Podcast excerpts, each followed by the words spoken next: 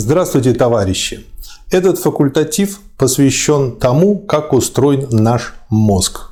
Почему? Да по очень простой причине. Потому что понимая, как устроен наш мозг, мы будем эффективнее учиться, эффективнее развиваться, лучше понимать друг друга и лучше разберемся в коммунизме. Ну, к примеру, есть же институт Лесговта в Санкт-Петербурге – в котором обучают людей тому, как нужно развивать свое тело, как нужно питаться. И мы знаем, что выпускники этого вуза очень часто становятся олимпийскими чемпионами. Ну, пока соблюдают рекомендации. А когда их перестают соблюдать уже после чемпионской карьеры, когда перестают заниматься упражнениями, когда нарушают диету, когда нарушают режим, они становятся как и все. То есть в лучшем случае смогут отжаться от пола 2-3 раза. То же самое и наш мозг. Если мы будем знать, как устроен наш мозг, будем лучше знать его возможности, это поможет нам использовать его на все 100% в нашем обучении. И отсюда очень простой вывод. Вот та причина, почему мы решили записать этот факультатив. Итак, Первое, что нам нужно знать, э, когда мы учимся, развиваемся и хотим учиться еще лучше и развиваться еще лучше, что наш мозг самый прожорливый орган нашего тела. Примерно по массе это килограмм 300 плюс-минус несколько сотен грамм, если взять всю популяцию людей. То есть самый легкий мозг, насколько мне известно, был где-то от 600 до 700 грамм у человека. Это был один из парламентариев в Лондоне. И самый тяжелый мозг был, по-моему, у Байрона. Это 2 кило 200 грамм. Но при этом трудно сказать, что чем человек умнее, как вы понимаете, тем больше у него мозг. И чем он глупее, тем мозг у него меньше. Нет. Как вы видите, можно было быть английским парламентарием и с мозгом в три раза легче, чем у Байрона. А с другой стороны, лорд Байрон тоже не во всем преуспел. По этой причине делать такой вывод о том, что с массой мозга связаны возможности мозга напрямую нельзя. Но для нас важно понимать, что в среднем мозг весит где-то килограмм 300, килограмм 400, ну, килограмм 500. То есть полтора кило. При этом наша масса в среднем колеблется в районе от 60 до 100 килограмм. Конечно, бывают уникумы и полегче, и потяжелее, но в среднем. И получается, что наш мозг весит примерно 1,5-2% от веса тела. Но при этом, почему я говорю, что это самый прожорливый орган, он пожирает примерно 10% всей энергетики тела, а всех полезных веществ, всех витаминов, всего кислорода, всего того, что мы потребляем от всей потребности всего организма. То есть 10% причем не тогда, когда вот я сейчас бодрствую и говорю с вами, а тогда, когда я буду спать. В этот момент, когда я говорю с вами, процентов 15, а может быть и 20. Почему? Ну, потому что я делаю запись, это дело ответственное и требует дополнительной концентрации. Если я просто иду по улице и разглядываю прохожих, то процентов 15. Если думаю 20, если думаю над сложной задачей, и все 25. И как вы видите, такой прожорливый орган нужно как-то содержать нашему организму, кормить его. И э, что, собственно говоря, делать э, с этим приходится нашему телу? Тело с ним живет миллиарды лет. И тело нашло очень интересный выход. Оно придумало следующую схему. Когда нужно включать мозг, он включается – и работает. Когда мозг не нужен, мы выполняем обыденную работу на рефлексах, гуляем, курим, катаемся на велосипеде. По мере того, как мозг не нужен в этой работе, он от нее отключается. Естественно, не полностью, а отделами, которые можно отключить. Это снижает его энергопотребление, снижает кровоток, лимфоток, э, ток воды. И по этой причине мозг начинает потреблять энергетики тела намного меньше. То есть наш организм приспособился экономить энергию по максимуму, где это возможно. И такой прожорливый орган, как мозг в нашем теле, существует для того, чтобы решать сложные нестандартные задачи. Как только задача становится стандартной, мозг сразу отрубается. Хорошо это или плохо? Трудно сказать. Особенно если вспомнить, что буквально до середины 20 века большая часть человечества жила в проголодь. А многие люди и сейчас, и когда я говорю многие, это даже не сотни миллионов, это миллиарды людей живут в проголодь и сейчас.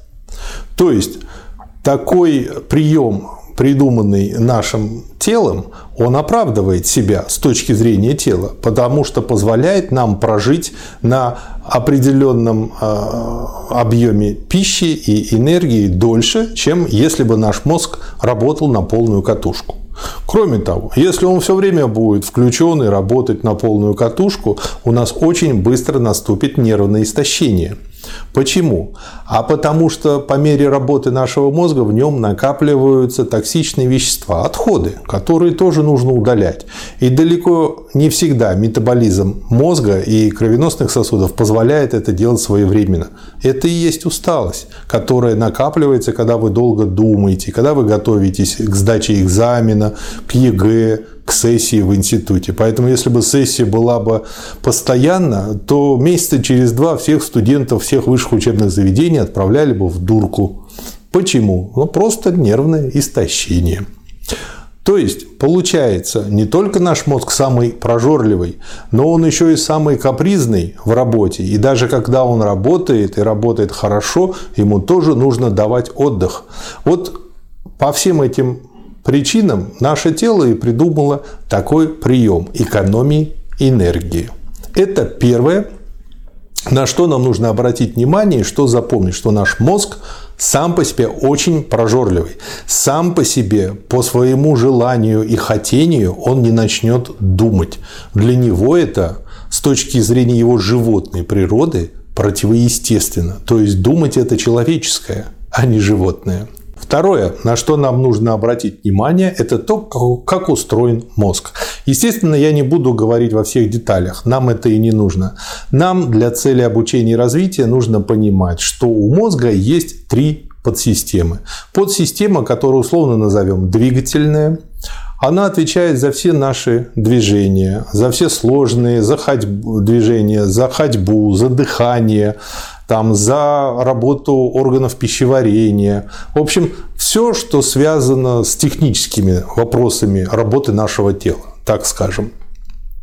Вторая подсистема нашего мозга эмоциональная, ее даже часто называют лимбической системой или по-другому эмоциональный мозг. Она отвечает за эмоции, она помогает нам очень быстро принять решения. И третья подсистема мозга – неокортекс или по-другому в просторечии извилины, кора или новая кора, если буквально перевести на русский язык слово неокортекс. А этой частью мозга мы думаем, когда решаем сложные задачи, которые не попадают в разряд обыденных, которые представляют для нас что-то новое. Там, ну, идем мы, идем, идем по обычному маршруту, и вдруг, бац, видим, падает дерево, нестандартная задача. И вот тут вот включается наш неокортекс, начинает думать, что же с этим делать. Если дерево падает медленно, он успевает что-то предложить, и мы в соответствии с его предложением дальше и действуем. А если дерево не просто накренилось и медленно падает, а падает резко, то тут тогда уже берется в работу либо двигательный мозг, либо эмоциональный, так как они намного быстрее. И э, они принимают решения, и дальше мы действуем в соответствии с их принятым решением. И что интересно, вот наверняка у кого-то из вас был случай, когда вы находились в каком-то задумчивом состоянии, там что-то такое, э, ну, например, э, я знаю случай с одной маленькой девочкой, она рисовала на асфальте, ну, что обычно маленькие дети рисуют на асфальте, какие-нибудь крестики, нолики, фигурки, цветочки – И вдруг в какой-то момент она почувствовала, что что-то ее ударило по спине, резко, неожиданно. Она была очень увлечена своим занятием, поглощена им, и поэтому вот этот удар, он оказался для нее каким-то из ряда вон выходящим событием, и поэтому лимбическая система, эмоциональная, в купе с двигательной, приняла решение, что это опасность, поскольку удар был неожиданный, быстрый, неокортекс не успел что-то подумать по этому поводу, то девочка уже в следующий момент, когда очнулась и пришла в себя, она была на верхушке столба. То есть на автопилоте она вот так залезла, и только потом включилось ее сознание. Оказалось, что это другой мальчик на велосипеде катавшийся случайно в нее въехал. Ну, в общем-то, неприятное дело, хотя и не особо страшное. Вот этот пример, он очень четко показывает перехват управления. Когда очень экстренная, моментальная, быстрая ситуация, которая требует моментальной реакции, включается наш эмоциональный мозг в купе с двигательным. Когда у нас есть время подумать, мы включаем неокортекс. Почему так? По очень простой причине. Неокортекс очень умный, но он при этом еще и самый медленный наш мозг, самая медленная подсистема нашего мозга. Эмоциональный мозг более глупый, он э, мерит категориями, как надо, как не надо, как правильно, как неправильно, честно, нечестно, нравится, не нравится, хочу, не хочу. И э, как бы у него все просто. По этой причине он очень быстро принимает решения, но они очень часто бывают основаны то, что мы называем на эмоциях. Когда такое нужно? Вот как раз когда экстренная ситуация.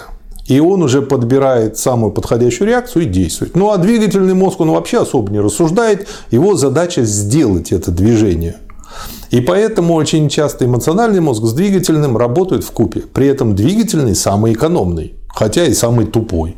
Эмоциональный чуть менее экономный, но зато поумнее двигательного. А вот неокортекс самый умный, но зато и самый медленный.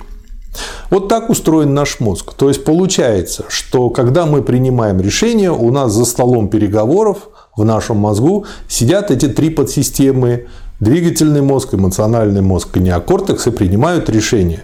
И очень часто получается так, что за счет того, что эмоциональный, он вроде бы умнее двигательного мозга и быстрее неокортекса, решение, которое принимается, оно бывает предложено именно эмоциональным мозгом. В быту это означает, что человек себя ведет очень эмоционально, а, принимает очень эмоциональное решение, то, что мы называем необдуманное, ну и часто из-за этого попадает в просак. Что же с этим делать? С такой структурой мозга? Во-первых, об этой структуре нужно знать. И отсюда, какой мы делаем первый вывод, понимая вот такую структуру мозга, что для того, чтобы принять взвешенное решение, нужно ее обдумать. На это нужно время, нужно сидеть, поскрипеть мозгами, потратить время и спокойно, в спокойной обстановке обдумать. Если вас дергают, если вас гложат эмоции, то, скорее всего, вы примете неверное решение, по поводу которого в будущем пожалеете. Это второй момент, на который я обращаю ваше внимание. Но, опять же, вспомните, когда вот мы сейчас говорим об этом втором моменте, про первый пункт, что наш мозг прожорливый. А если вы обратили внимание, я сказал, что самый медленный и самый прожорливый неокортекс, то получается приемы мозга дальше по экономии энергии, они помогают работе и провоцируют работу и принятие решения именно эмоционального мозга, а не неокортекса, потому что он все-таки меньше требует энергии для принятия решения и исполнения его, чем неокортекс. И по этой причине вот эта вот эмоциональная лимбическая привязанность, о котором, которой страдают многие люди, она и является ведущей мозговой функцией. То есть про таких людей говорят лимбики, адреналинщики, то есть те, кто подсели на какую-то эмоцию и живут в согласии с ней. Им, им комфортно, им хорошо. Почему им комфортно и им хорошо? Потому что, и это уже третья особенность нашего мозга, она состоит в том, что когда мозг думает, что он принял верное решение, он ту подсистему мозга, которая приняла это решение, поощряет природными им же самим синтезированными опиоидами, дофамином и другими э, наркотиками, которые являются самыми хорошими наркотиками эндогенного происхождения, благодаря которым мы себя хорошо чувствуем, у нас хорошее настроение, но к которым мы особо не привыкаем. И вот получается, что эмоциональный мозг он вот так принял решение. Вроде бы оно не привело сразу к какому-то негативу. И выделился наркотик, эмоциональный мозг его получил, и всему хорошо. И вот такой лимбик такой человек прекрасно себя чувствует, хорошо живет, как бы, ну, единственное, только не может чем-то сложным заниматься. А вот. Или если, не дай бог, он на какую-то высокую должность попал, вокруг всем плохо, ему только хорошо, потому что он не чувствует результаты э, своей деятельности. Вот таков третий момент. Итак, мы с вами познакомились с тремя моментами. Первое, что мозг наш самый прожорливый орган. Второе, что он состоит из трех подсистем. И третье, что из этих трех подсистем самая медленная и прожорливая – это неокортекс – и самая быстрая и тупая – это двигательный мозг, а эмоциональный мозг посередке по обеим параметрам, что ему позволяет часто выбиваться в местные лидеры. И по этой причине, экономя энергию, мозг придумал полагаться на эмоциональный мозг и очень редко включать неокортекс. Вот такая у нас структура, то, что находится в нашей черепушке. Но эволюция не стоит на месте. И, как вы видите, эволюция идет по направлению усложнения мозга и развития обладателя этого мозга. И есть одно принципиальное достижение, которое именно человеческое, которое развито именно у нас, и оно развито даже по сравнению с высшими приматами. Это лобная кора нашего мозга. Самое интересное, что зачатки этой коры даже есть у присмыкающихся. Они есть уже и кошечек, и собачек, но они там очень слабо развиты, именно зачатки. А вот в полном виде эта кора развита именно у людей. Задача этой коры очень простая. Вы будете смеяться, тормозить. Но она тормозит не неокортекс, он и так медленный она тормозит эмоциональный мозг. Это что-то вроде такого рефери, э, который помогает провести вот такой вот словесный управленческий поединок между эмоциональным мозгом неокортексом и двигательным мозгом, и который все время говорит эмоциональному мозгу и двигательному, подождите, подождите, дайте неокортексу подумать, подождите, подождите, дайте неокортексу подумать. Вот единственная функция этой коры. Что это дает нам в целом? Ну, конечно, решение мы принимаем дольше. Чем более развита такая кора, у человека, а развить ее можно индивидуально, как, поговорим об этом чуть позже, тем дольше появляется возможность у неокортекса обдумывать решение. И тем более обоснованное и целостное решение и обдуманное получается в итоге. И вот эта вот э, лобная э, кора, она э, вот так вот поступая, в целом повышает в среднем качество решений, которые принимаются этим человеком. То есть, да, он думает чуть-чуть медленнее, но зато решения эффективнее, глубже и дают больше, чем если бы он не думал и э, принял бы эмоциональное решение. Очень хорошо это иллюстрируется давнишним советским опытом.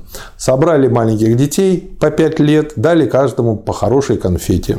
Потом каждому сказали, вот у тебя есть теперь возможность выбрать один из двух вариантов. Первый вариант. Мы тебе сразу дадим вторую конфету. Второй вариант. Ты вот тут вот посидишь, подождешь 15 минут, вот перед тобой эти две конфеты положим, и через 15 минут съешь две конфеты, если вот просидишь и потерпишь 15 минут.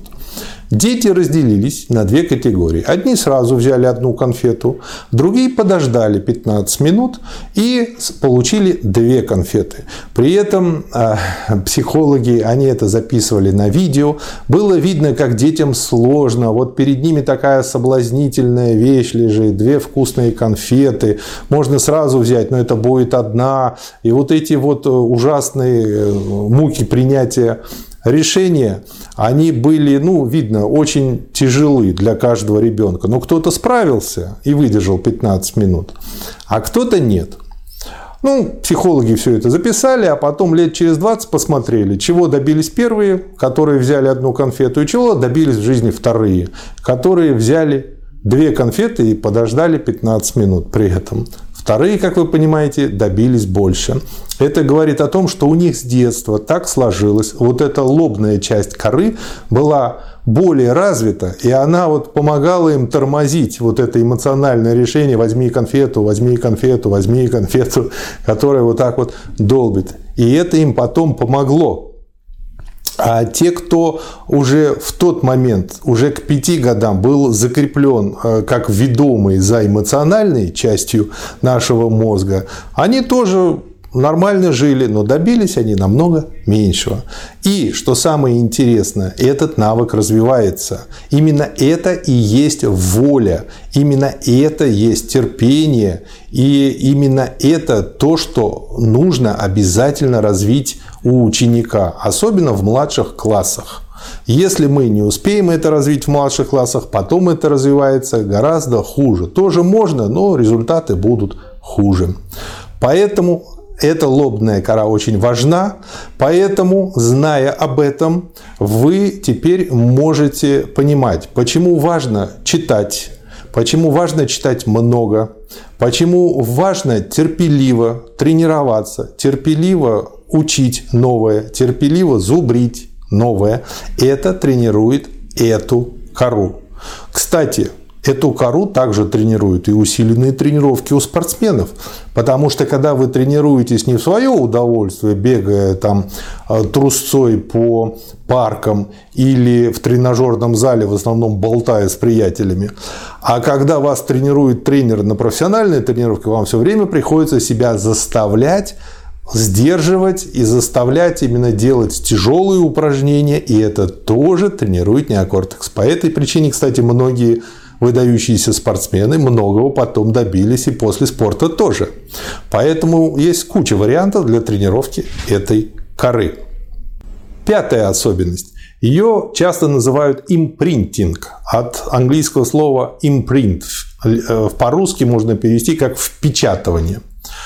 Э, заметил первый это Конрад Лоренс, известный психолог, а он заметил, что если утята увидят в какое-то время сразу после рождения кого-то, то они его воспринимают как маму и потом везде за ним ходят. Неважно, кто это, трактор, сам Конрад Лоренс, нога Конрада Лоренса, собака или на самом деле мама-утка.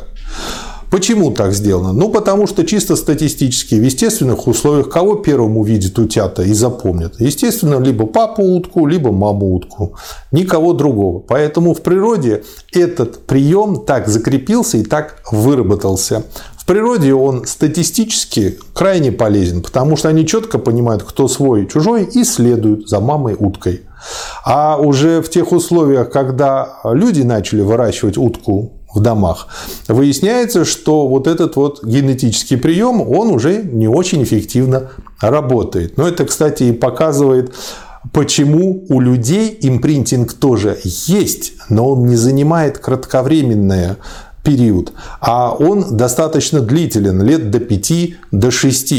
То есть в эти первые несколько лет нашей жизни нам буквально впечатывается в мозг какие-то образцы поведения, которые мы сами, еще толком у нас неокортекс не сформировался к этому времени, не осознаем, но мы почему-то их запомнили по каким-то внутренним критериям развития мозга и посчитали важными им следовать. И э, по этой причине и говорят, что очень важна та среда, в которой ребенок развивается до 7 лет. А, потому что вот в этот период очень много впечатывается то, что человек часто объяснить не может, но то, что у него вызывает радость, печаль, боль, горе, недоразумение, страхи какие-то, которые он не осознает. Но он ну, может понимать, что они глупые, но все равно боится. Там страх той же высоты, например. И э, по этой причине получается, что наше отличие в этом от других представителей животного мира состоит в том, что у них этот период достаточно краткосрочный, а у нас он растян на несколько лет. И поэтому повлиять на него могут многие, и это сразу увеличивает наш, в том числе и подсознательный опыт. То есть именно в это время вот то, что впечатывается э, в нашу рефлекторную часть, и потом называется подсознанием. Чем это важно для нас? А чтобы понимать, как учитывать потом в обучении развития этого человека вот эту его особенность. Почему? Потому что в ней очень часто впечатываются национальные особенности, культурные особенности. Это связано с тем, что ест человек, и с тем, какие звуки он слышит, много ли вокруг поют или мало ли вокруг поют, а какой вокруг пейзаж. И по этой причине, если он живет в степи, у него будет э, как бы одно восприятие. Если он э, никогда не видел степь, вырос у моря, другое. Если он вырос в гористой местности, третье. Если в лесистой, четвертое. В общем, очень много вариантов, и нужно понимать, что нужно учитывать вот эту специфику, которая буквально впечатывается в наш мозг помимо нашей воли. Дополнительно к импринтингу я еще хочу упомянуть и эмоциональный мозг. Очень часто в связке импринтинг-эмоциональный мозг а, получается ситуация с человеком, э, который следует своим эмоциям и страхам. Такие люди, ведомые вот такими своими эмоциями, страхами, они часто могут не услышать то разумное, что вы им пытаетесь сказать. Почему? А потому что у них сразу происходит блокировка на уровне э, впечатанного страха, да еще поддерживанная эмоциональным мозгом. И поэтому он переходит э, мозг в режим защиты, а не в режим понимания информации, которую вы ему говорите. И вот по этой причине очень важно, когда проводится обучение, чтобы обучение проводилось в безопасной среде.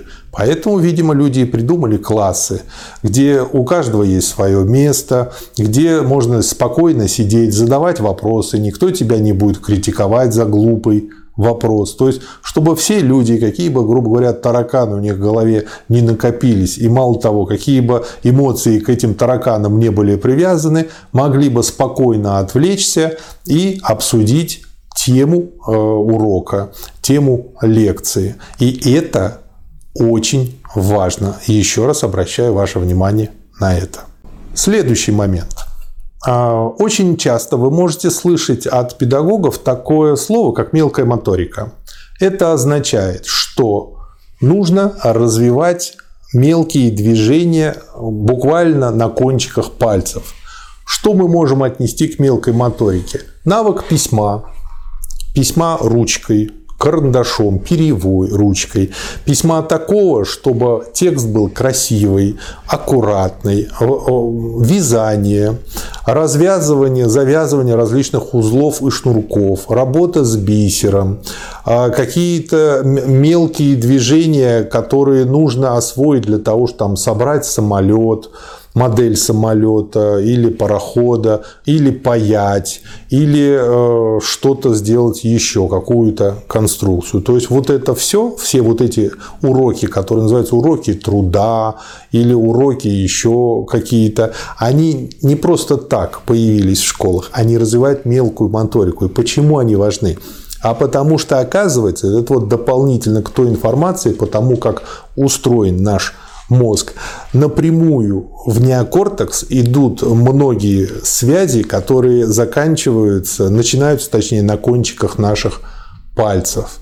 И поэтому, когда мы делаем что-то мелкое, а, информация напрямую обрабатывается неокортексом. А это означает, что если мы что-то делать научились, э, какую-то мелкую моторику освоили, то соответствующий раздел нашего неокортекса и развился. Точнее, мы научились тогда, когда он развился.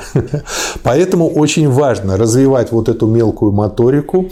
Очень важно чистописание у детей, то, чего сейчас нет. Поэтому вы видите большое количество детей, которые очень неопрятные, у которых разбросаны вещи, которые не могут собраться. Это вот следствие того, что у них не выработался вот этот навык, который тоже очень важен. Но нам сейчас важно зафиксировать, что развитие мелкой моторики развивает и неокортекс. Возможно, вы обращали внимание на то, что если вы что-то не можете додумать, то если вы привлечете в этот момент к себе в помощь бумагу, карандаш и ручку или фломастер и набросаете какую-то схемку, какой-то чертеж, в общем, рисунок, то у вас э, ваше обдумывание вашей задачи, которую вы не могли в голове решить, вдруг становится понятным.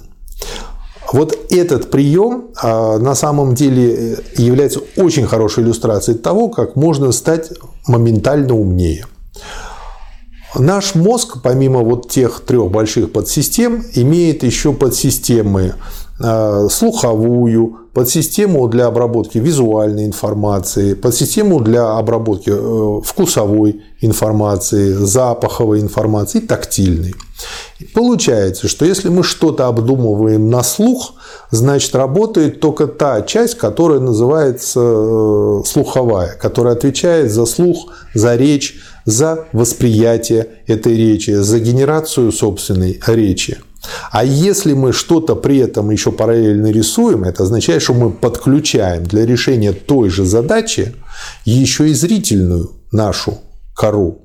А она, во-первых, намного больше слуховой, а во-вторых, какой бы она ни была во сколько раз больше, подключение ее дополнительно к слуховой увеличивает ту часть мозга, которая в данный момент занята решением этой задачи. И вы буквально подключаете дополнительных специалистов. То есть, грубо говоря, до этого у вас задачу решал один специалист, у которого на спине написано слухач, а теперь к нему подключились еще трое, у которых, значит, на спине написаны глазастики.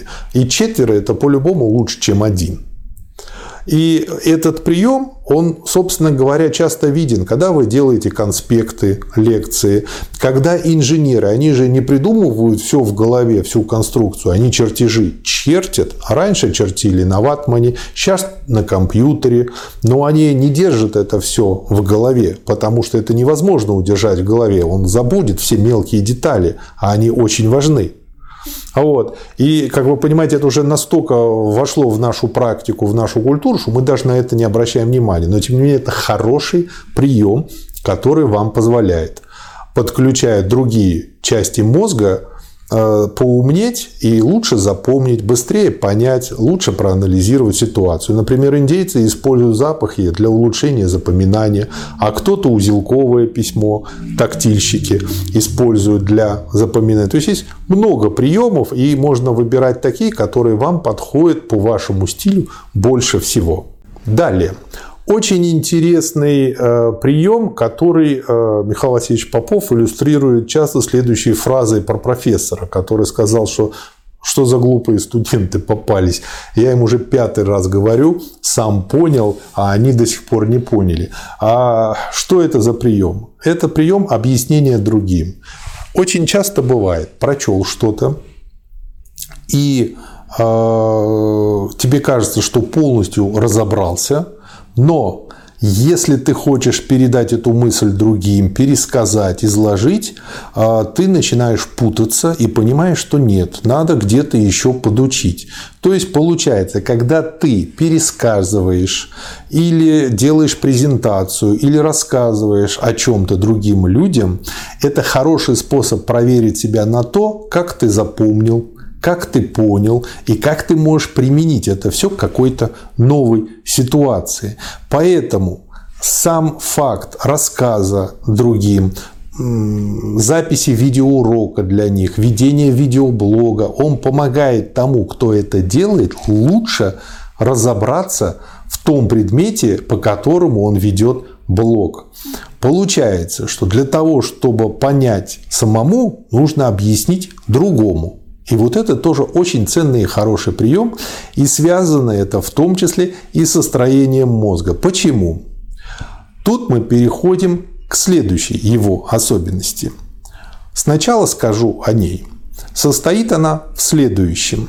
А, если мы в детстве, когда еще нам нет пяти лет, запоминаем благодаря импринтингу и благодаря тому, что мозг активно растет и связи образуется очень много, то в зрелом возрасте, ну уже там лет после 18-20, мы э, запоминаем тем, что образуются новые синаптические связи между нейронами. И эти связи образуются в мозге всегда.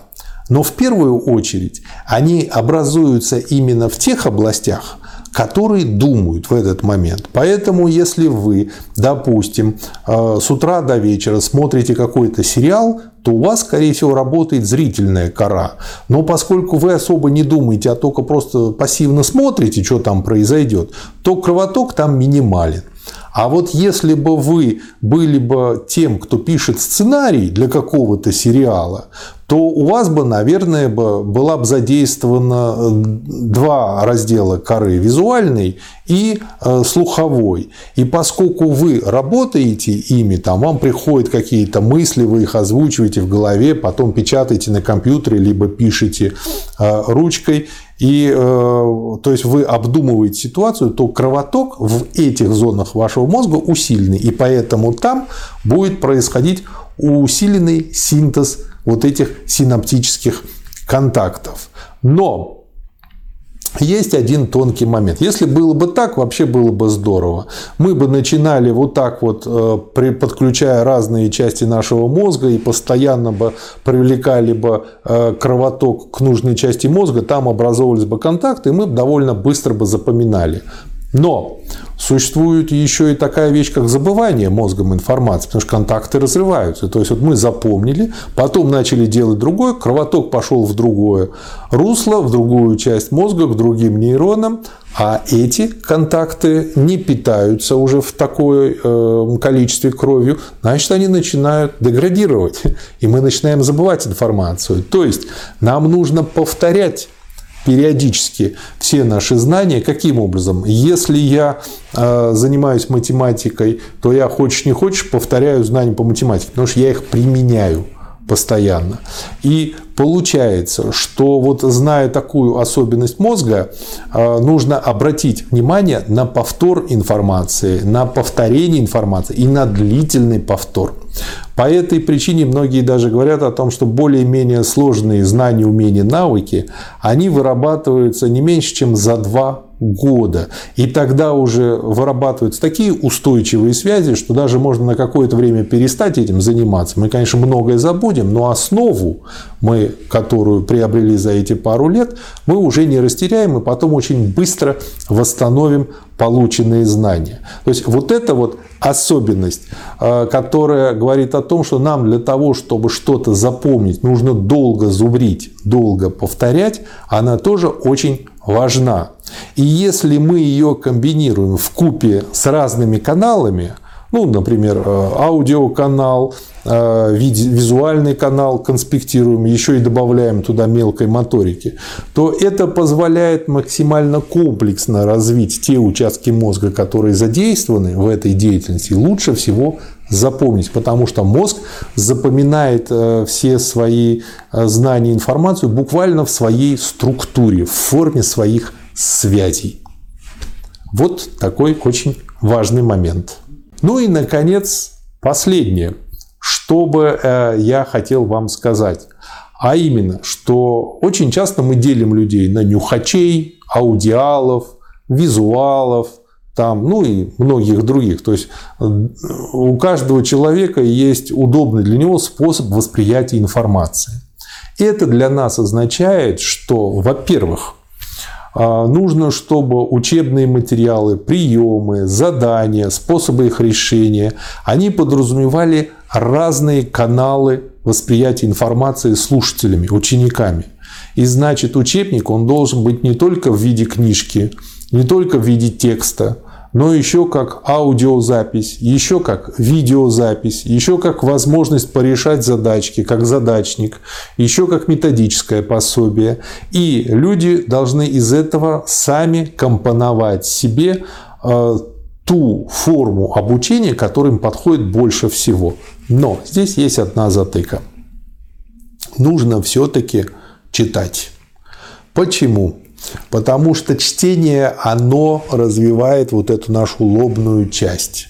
Конечно, и у тренированных, спортсмен, тренированных спортсменов она тоже развита, но больше всего она развита у тех, кто много читает и пишет.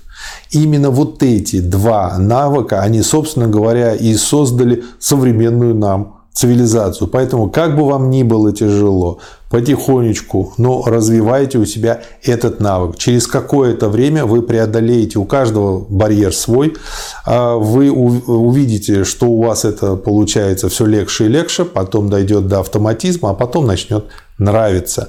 Но как только оно вам начнет нравиться, вы сразу резко получите э, обратную связь э, от своего организма, что вы как-то вот вдруг у вас все легче пошло и быстрее, и метафоры стали лучше, и думать вы стали глубже, и получаться стало все гораздо легче, чем было раньше. Вы заметите это обязательно и потом сами себе скажете спасибо. Итак, на что же в строении мозга я обращаю ваше внимание. Первое, что наш мозг очень прожорлив. И сам он учиться не хочет. Второе, что нужно развивать лобную кору и развивать ее упражнениями, которые связаны с такими вещами, как повторение мать учения, зазубривание, вырабатывание навыка, каллиграфия, письмо, черчение – это позволяет вам выработать навык очень легкого напряжения вот этих частей лобной коры, вы даже не будете ощущать, что вы как-то вот заставляете себя э, думать. И когда это у вас дойдет до автоматизма, вы поймете, как вам становится легко читать сложные тексты, сложные книги, обдумывать сложные глубокие задачи. Кроме того, дополнительно – к этому. Обязательно используйте конспекты, схемы, диаграммы, но сделанные вами самими. Можно их и делать и на компьютере, если вам так удобно.